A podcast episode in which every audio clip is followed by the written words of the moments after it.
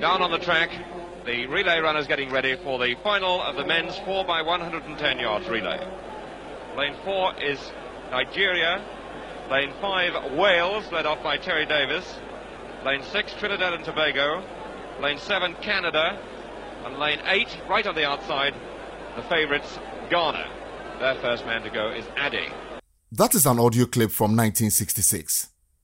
In actual fact, it was at the Commonwealth Games in Kingston in Jamaica. The final of the men's four by one hundred ten yards, as it was called then. There was Britain, Canada, Nigeria, Wales, and then the host nation Jamaica. Ghana was shunted to lane eight. We were tagged the favourites, and Oko Addy was the man who got out of the blocks for Ghana. Well, before we begin, there was some form of construction going on while we were recording this, so you may hear a few unwanted sounds. When you think of nineteen sixty-six, mm-hmm. what comes to your mind? I graduated from the University of Ghana. I mean, you're talking in terms of athletics? Yeah. Oh, that was the Commonwealth Games. Mm-hmm. Kingston, nineteen sixty-six. Mm. We got a gold medal. Mm. I started a race. Mm. And um, it was a big deal then. Mm.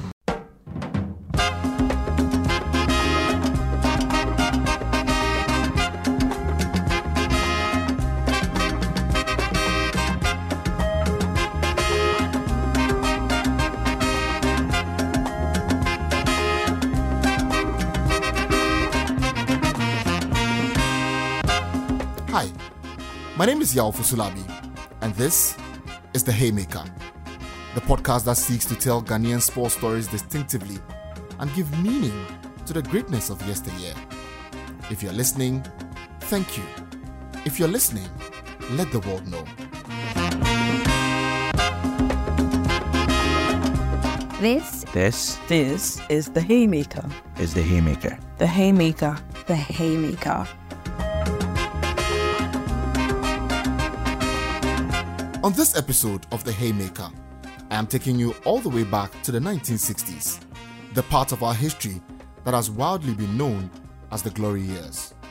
That race in Kingston in Jamaica and how athletics has gone from being the cock of the walk to a mere feather duster.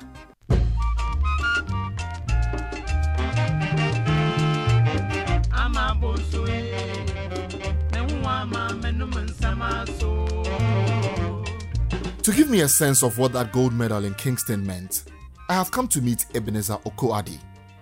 Addy is a sociologist, a scholar, a father, and a grandfather. But long before, he was a top athlete for Ghana in the nineteen sixties. Oko Addy was born in nineteen forty and possibly one of the very few octogenarians in this country. I got to his house on a sunny Tuesday morning.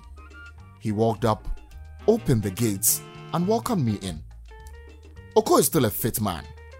At eighty-three, he still has a pep in his step and his outlook on life is different. In his living room, his medals are framed on the walls with photos of his wife who passed on years ago. Like a conquistador keeps something from his conquests, Oko Addy has a file that has all the stories that were ever written about him in the newspapers. We went to Flagstaff House to see um, Nkrumah. Okay. This was Agrafin. Mm. Yeah, Agrafin. Um, this uh, Mensah, mm. Opoku, Owusu mm. Mensah. Yeah. He used to be one of the good four forty runners. Okay. Sam Bugre, he's now a doctor. Mm. Rose Hart, mm. the head of the name.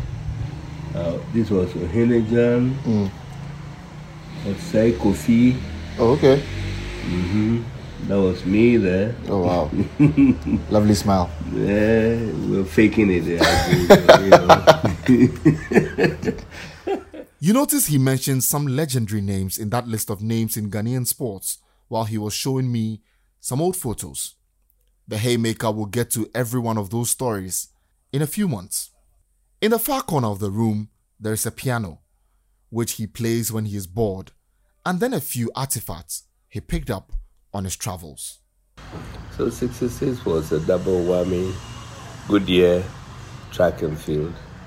And I was getting ready to graduate from the university. Right on the outside though, it's Ghana, also going well Trinidad, and Australia closing too. And Ghana running beautifully on the outside, the favourites going extremely well, and Wales are going well through Lynn Davis. Lynn Davis streaking down the back straight. And Ghana way, way out in front, right on the outside. Ghana lead. Wales look like being second at the moment, and holds with them, Australia coming. And it's Ghana, Jamaica, Australia, Wales. Ghana wins. Second Jamaica, third Australia, fourth Wales, fifth Canada, sixth Nigeria, seventh England, and eighth Trinidad. Ghana, four by one hundred meter champions. That was such an incredible feat. Ghana taking the gold medal, new games record, thirty-nine point eight seconds. Let's just it was immense. The quartet had Ebenezer Oko Addy, who you hear from a lot on this episode. Superintendent Kwesi Mens was a policeman. Sergeant J A. Addy was in the military. And then Stanley Fabian Allotey, who was then a student at the Prempe College in Kumasi. So when you decide to come to a relay team, emphasis is on team. Mm. So we're pretty good. And the way we were selected was so that it was fair to everybody. Mm. The first four were picked to be a member of the quartet. Mm. So there were no hard feelings about favoritism or anything. So the foundation was laid right there during the trials. You know, we picked the best four. Mm. So we knew we were, you know, we know our strengths. Track and field is such a weird sport. Take the relay race, for example. You have to pass the batons from one person to the other and get to the finish line in under forty seconds to win. But to get that time, you must have done six to seven months of training. So practice, therefore, becomes the bread and butter of the athletes. They need to know each other, running speed, and how the batons will be handed. In Ghana's case, Coach Arjintete was the best man then. Arjintete made well-drilled robots out of the young men. In Addy's mind, though, there was another thing that helped the bond get even better.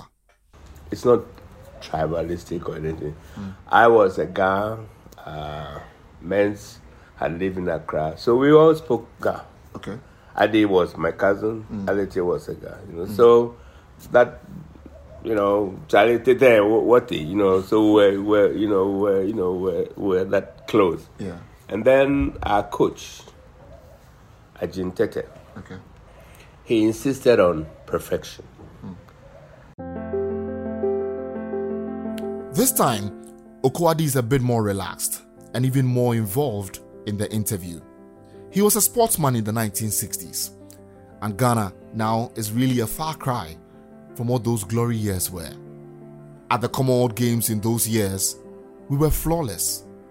Journalist and sports historian Fentuo Tahiru Fentuo, who specializes in the Commonwealth Games and the Olympics, thinks those years meant so much to everyone who lived in that era. Well, I have to say that, you know, when you go to Ghana, the history of Ghana sports, the sixties definitely represented our most successful periods, in my opinion. Um, of course, we won two AFCON titles in sixty-three and sixty-five. Um, but also, in the athletics events, in the multi-sport events, um, that was the period where we accumulated the most medals at, you know, international events. Take the nineteen sixty-two Commonwealth Games, for example. It's one of those events where Ghana was heavily represented, you know, and uh, we won nine medals at that competition. Um, three of them were gold medals, including two in boxing uh, from Clement Quartey and, um, and Eddie Blay. And Eddie Blay, for me, arguably is Ghana's greatest amateur boxer. He also represented the country at the nineteen sixty Olympic Games in Rome.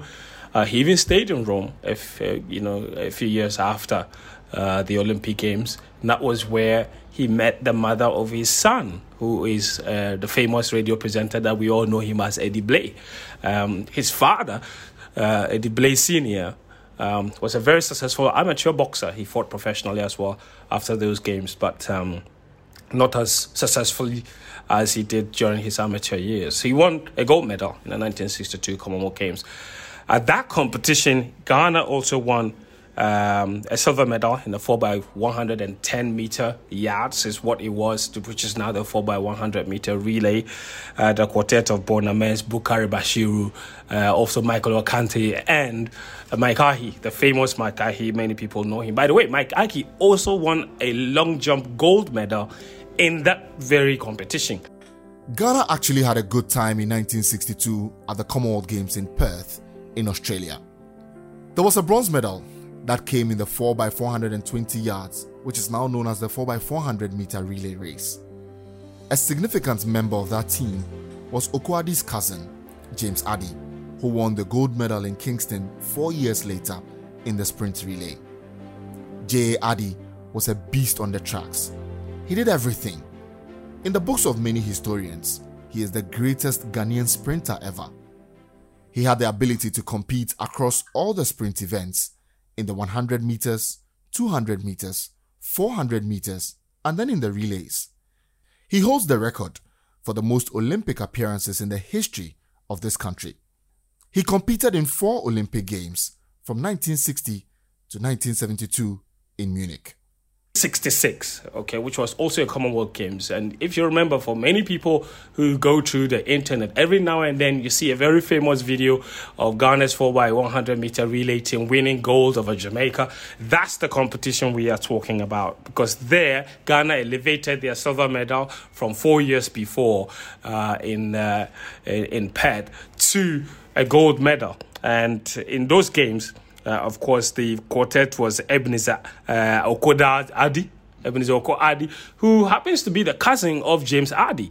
In that competition, they set a games record uh, as well in that in that final, beating Jamaica and all those others in the process. At that competition, sixty-six, Ghana also won nine medals. The difference between the sixty-six Commonwealth Games and the sixty-two Commonwealth Games was that in sixty-six, out of the nine medals, five of them were actually gold medals, including three in boxing uh, as well. And, you know, when we talk about the boxing, Eddie, Eddie Blay won another gold medal in sixty-six in, in Kingston. But, you know, um, if you talk about, like, what happened in the sixties and what have you, the success story was was immense. It was great. The happiness that always greeted the nation every time they competed, it was enormous. And Ghana was a true powerhouse. nineteen sixty-six may not have been a good year politically for Ghana, because it was the year Osagefo Doctor Kwame Nkrumah was overthrown. But it was a good year for sports. The team that went to the Commonwealth Games was so good, they had left Ghana's name on the lips of everyone who went out there to watch them. Journalists around the world wrote stories. The B B C kept running story after story on a small West African nation that had come to the Games and done big things. It was a big thing, you know. The, the coup had taken place in uh, February, so military were still, you know, in charge. Uh, we went to the castle to see uh, General Ankrah, and um, you know, the Commissioner Halley and the rest of the hierarchy. I think Afrifa, you know, Major. He was then the Major. You know, they were all there at the castle, you know, and. Um, shook hands, you know, and uh, congratulated us and told us the usual thing, you made us feel proud and everything. They didn't give us any money though. So, now, in those days, athletics and sports wasn't too much money oriented, in, you know, in those days. Mm. Lately, you know, it's, it's about money. Yeah. But we're very happy to represent the Ghana, Ghana mm. make it, make Ghana feel proud mm. of us. Mm. And of Ghana, mm. and um, got a chance to travel outside the country. Yeah. General Ankrah took over in nineteen sixty-six after the coup and took plaudits and praise for the work of the athletes, but the man who had done the work was Nkrumah. Oko Addy tells me Nkrumah was a man who loved sport. He wanted the world to hear of Ghana, and in his mind, one of the best ways to do that was through sports. So he set up the Central Organization for Sports and put the legendary Ohene Djan in charge of it. In those days, there weren't that many associations as we have now. Everything was centralized. Ohene Djan controlled every sport, knew how much of a mammoth task he had been given by Nkrumah, and worked assiduously to align with his vision. Djan also had absolute control over money, so he went around the country scouting the best track athletes, footballers, boxers, and even hockey players. There was a focal point, and Ohene Djan sat atop like Zeus on Mount Olympus and watched everything. We had good coaches. We had, uh, luckily for the boxers, they had Roy Ankrah. Mm. If anybody knows Roy Ankrah, yeah. He was the first... The great Roy. Yes, the first Ghanaian uh, boxer who, I think, was Ronnie Clayton, yeah. You know, in the um, fifties, uh, mid-fifties. So I was fourteen then. So, you know, he even came to our school in Government Junior School to give us some um, Colinox. It was tooth, toothpaste, you okay. know. And they were very happy. Government school, we, we we used to boast. We had the best, you know, it was government school, so, you know, we didn't lack of any resources. And so people came there, so we were very happy. Mm. But, you know, they, they had Roy Ankrah, who was very strict, and, you know, so we, we got a few gold medals, you know, in the games. Mm. You know, in those days, um, we took it seriously. Yeah. It was because we were organized. Everyone who grew up in the nineteen forties through to the nineteen fifties had an affinity to Nkrumah. In nineteen forty-seven, he returned to Ghana after he accepted the invite of J B Danquah to join the United Gold Coast Convention as his general secretary. The children then had heard so much about the man, it left many of them wondering. There was an air of invincibility around the man. He wasn't reclusive or camera shy, but there was still this mystique about him. Albeit his extensive education abroad, he came across as the common man's man and gained a lot of followership from that. He was nicknamed Showboy, a tag born out of the extreme adulation for him. In nineteen forty-eight, I was in class two. He used to live with uh, Gbedemah, Komla Agbeli Gbedemah at Adabaka, and uh, we lived down the street. So every morning when I was going to go to school, we'd go and watch him brush his teeth, you know. It was a big thing, you know, you go to, Kwe! Brush it, you know, you know, it was, a, you know, it was something that we both said about. So, and um, in those days too, on Saturdays, he used to come to the house of E. O. Okansey. He was the first uh, minister for parks and gardens in those days. They, Gbedemah, Okansey, and a few of the resource guys, you know, took Nkrumah in. So we would go to Okansey's house. Um, you know, he had a band playing, and Nkrumah would be there, you know, for a while, in an hour or so, you know, and twenty. So we knew him, and uh, there were so many stories about Nkrumah Showboy, you know. Mm. Uh, sometimes they say, oh, he would disappear, you know, you know. You know?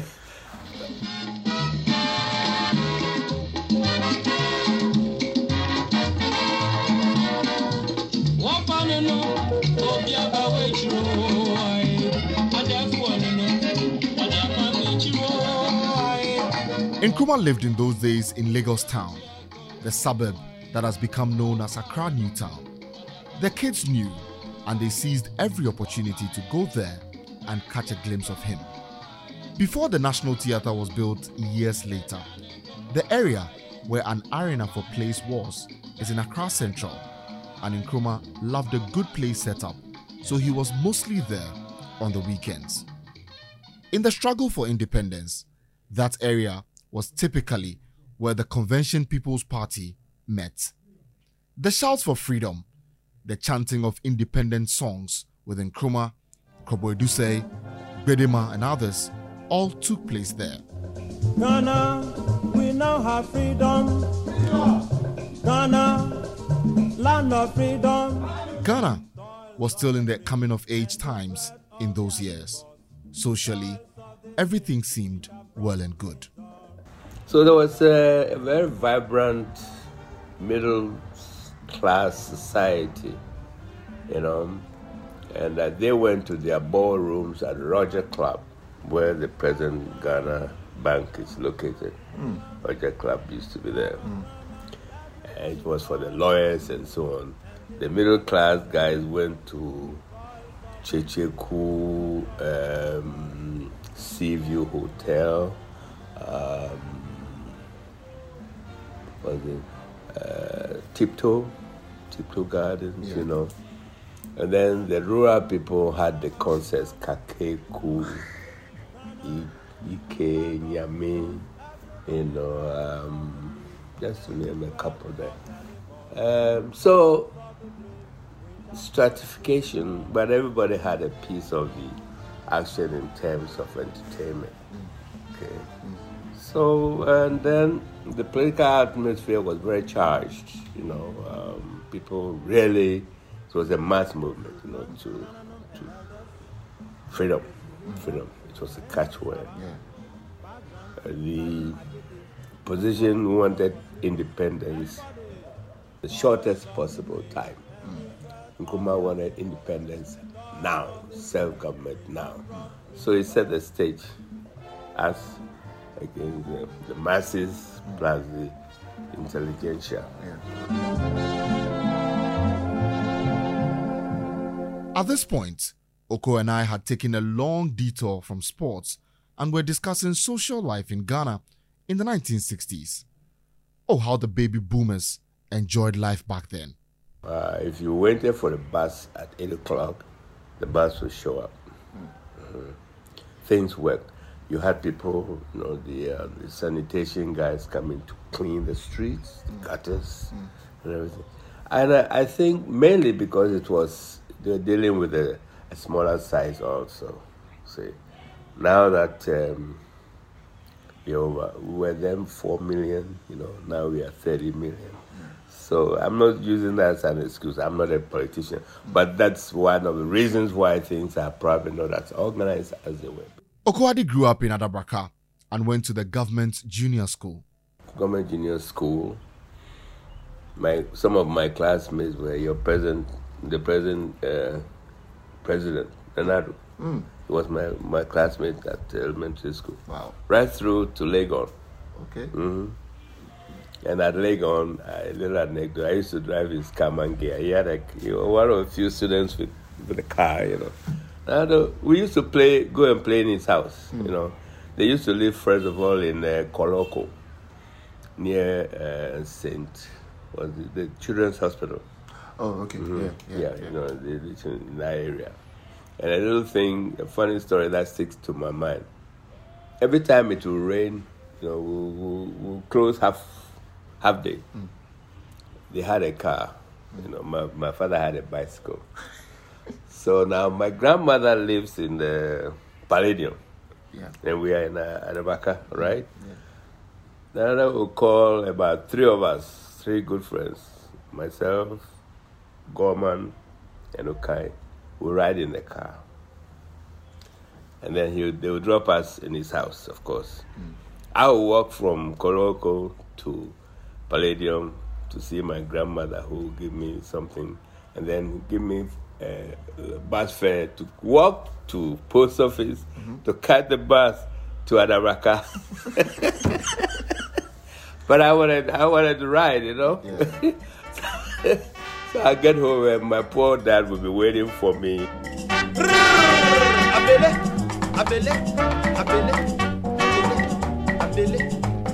He did high school in Takoradi in nineteen fifty-seven and was one of the pioneers of the sixth form level at the Fijai Secondary School. Schooling at Fijai was a watershed moment for him. That was where he found athletics, loved it, and knew he wanted to make a career out of it.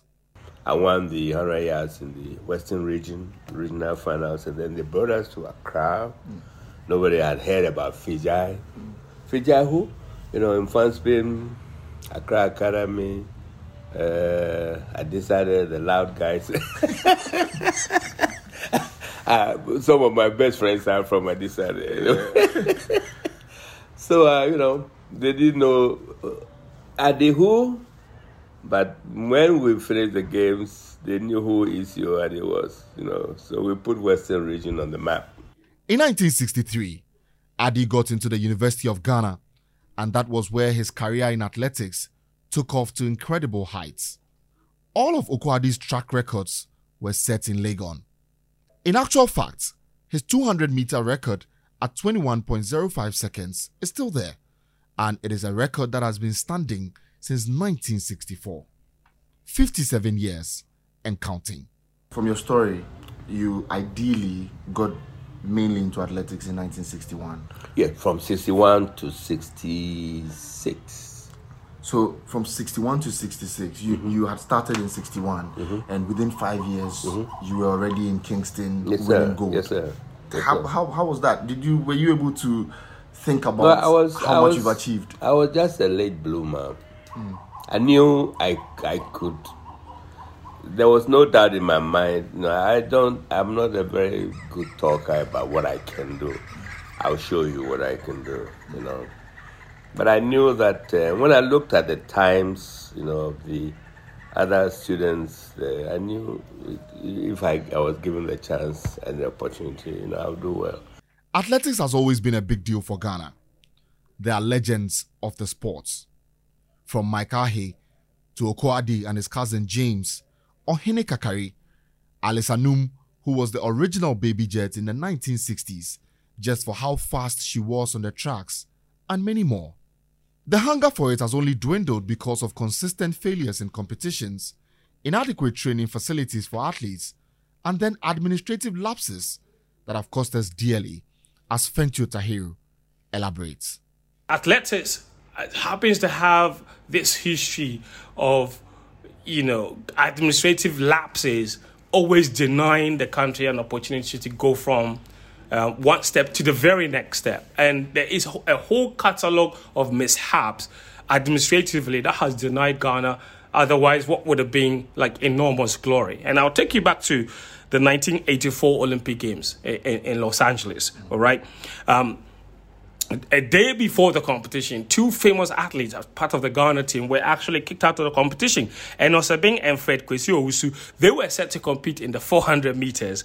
And you won't believe this. They were sacked from camp. And this is nineteen eighty-four because they went out of the camp to roam about in, the, in, in Los Angeles and they never came back. They spent days without coming back to camp. So when they came back to camp, they were told that they, they, they had been suspended.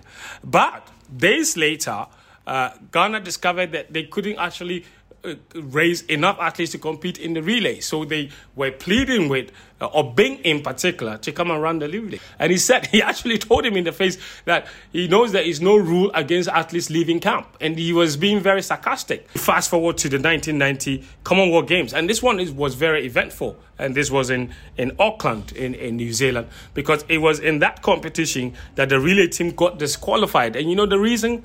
They run in the wrong lane. After the disqualification, Gabriel Osei and Lord Kujo absconded. They were looking for them everywhere in, in New Zealand. They didn't find them.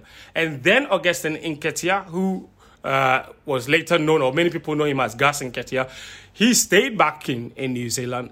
And he switched nationalities to compete for New Zealand. So the next year, nineteen ninety-one, he was already competing for New Zealand. And he actually set the New Zealand record in nineteen ninety-one. He stayed there and he still lives in New Zealand. He actually gave birth to a son, um, Eddie Nketiah, who is now competing for New Zealand. And you won't believe this, uh, Nketiah's record, one hundred meter record for Australia, which he set in nineteen ninety-one, stood for twenty-eight years. And one person broke that record finally in twenty twenty-two. And you believe there's no money for guessing who broke that record. His very son. Uh, you know, so it's a, it's a really amazing story. Nketiah was one of the gems we lost to another country due to a poor system. We lost Ignatius Geyser as well to the Netherlands. Athletes live in the Olympic village unchecked, and a host of other mishaps have done this country in many times at world events. In nineteen ninety-six, possibly the strangest Olympic story happened to us.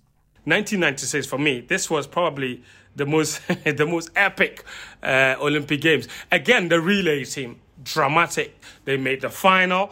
The quartet was Abudia, Aziz Zachary, Abed Ajman, and Eric Nkansah. They survived the heat. They survived the semi-finals. They made it to the final. Now, this is where the drama started, right? In the final, Ghana made the decision to substitute Eric Nkansah for Christian Nsiah. Apparently, Nkansah was injured. Now, if you have to substitute, the laws are clear. One hour before the race, you have to have made those changes. Ghana missed the deadline to make the changes, and then they put Christian Nsiah there. So when they were going out, they told them that they had been disqualified. The Ghana authorities said, no, they had not been disqualified. And they sent the athletes out there. They went out onto the track, and the officials insisted that they had been disqualified. So on the tracks, in the glare view of global television, Ghanaian athletes and officials were arguing with Olympic authorities over whether or not their athletes had qualified. And you won't believe this. It took the authorities, security officers, to come in and tell the Ghanaian athletes that they didn't have to, to, to, to they, they couldn't participate in the race. It is unbelievable, but all those are real stories. In the case of the quartet team at the nineteen ninety-six Olympics, the one who had to make the changes had gone shopping and sightseeing and had forgotten the rules of the games.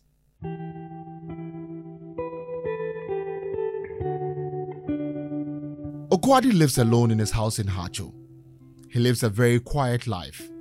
There is a big manicured lawn he sits in to read in his down times, and has devoted much of his life to the church. He still loves his sport and will want to see Ghana do well in the coming years. From my perspective, I had the benefit of the centralized system, and it worked for Ghana.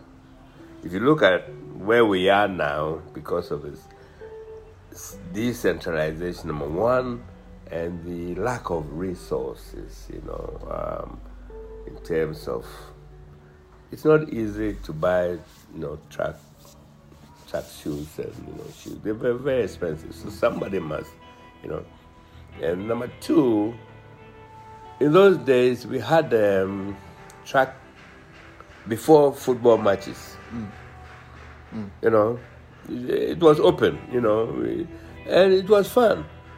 The gold medal in Kingston in nineteen sixty-six is the last one this country has ever won. Oko Addy walks past his in his house every day and looks at it with pride. There are days he sits to reminisce, and then there are other days when people send him the clip of the race. The memories are great, and Oko Addy made many of them. He is still plowing through life, looking on for more days and using every opportunity to pay tribute to his wife, the late Missus Marianirama Addy, the first quiz mistress of the National Science and Math Quiz.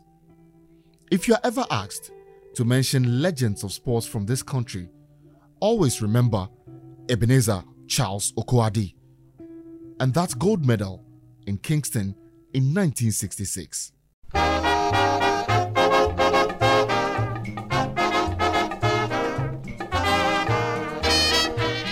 Thank you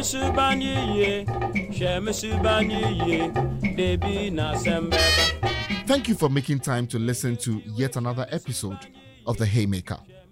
If you have an interesting sports story you'd want us to tell, kindly send it to me on theyawfosu at gmail dot com, and please subscribe to this podcast channel. This episode was produced and presented by me, Yaw Fosu-Labi, and edited by Joseph Agri.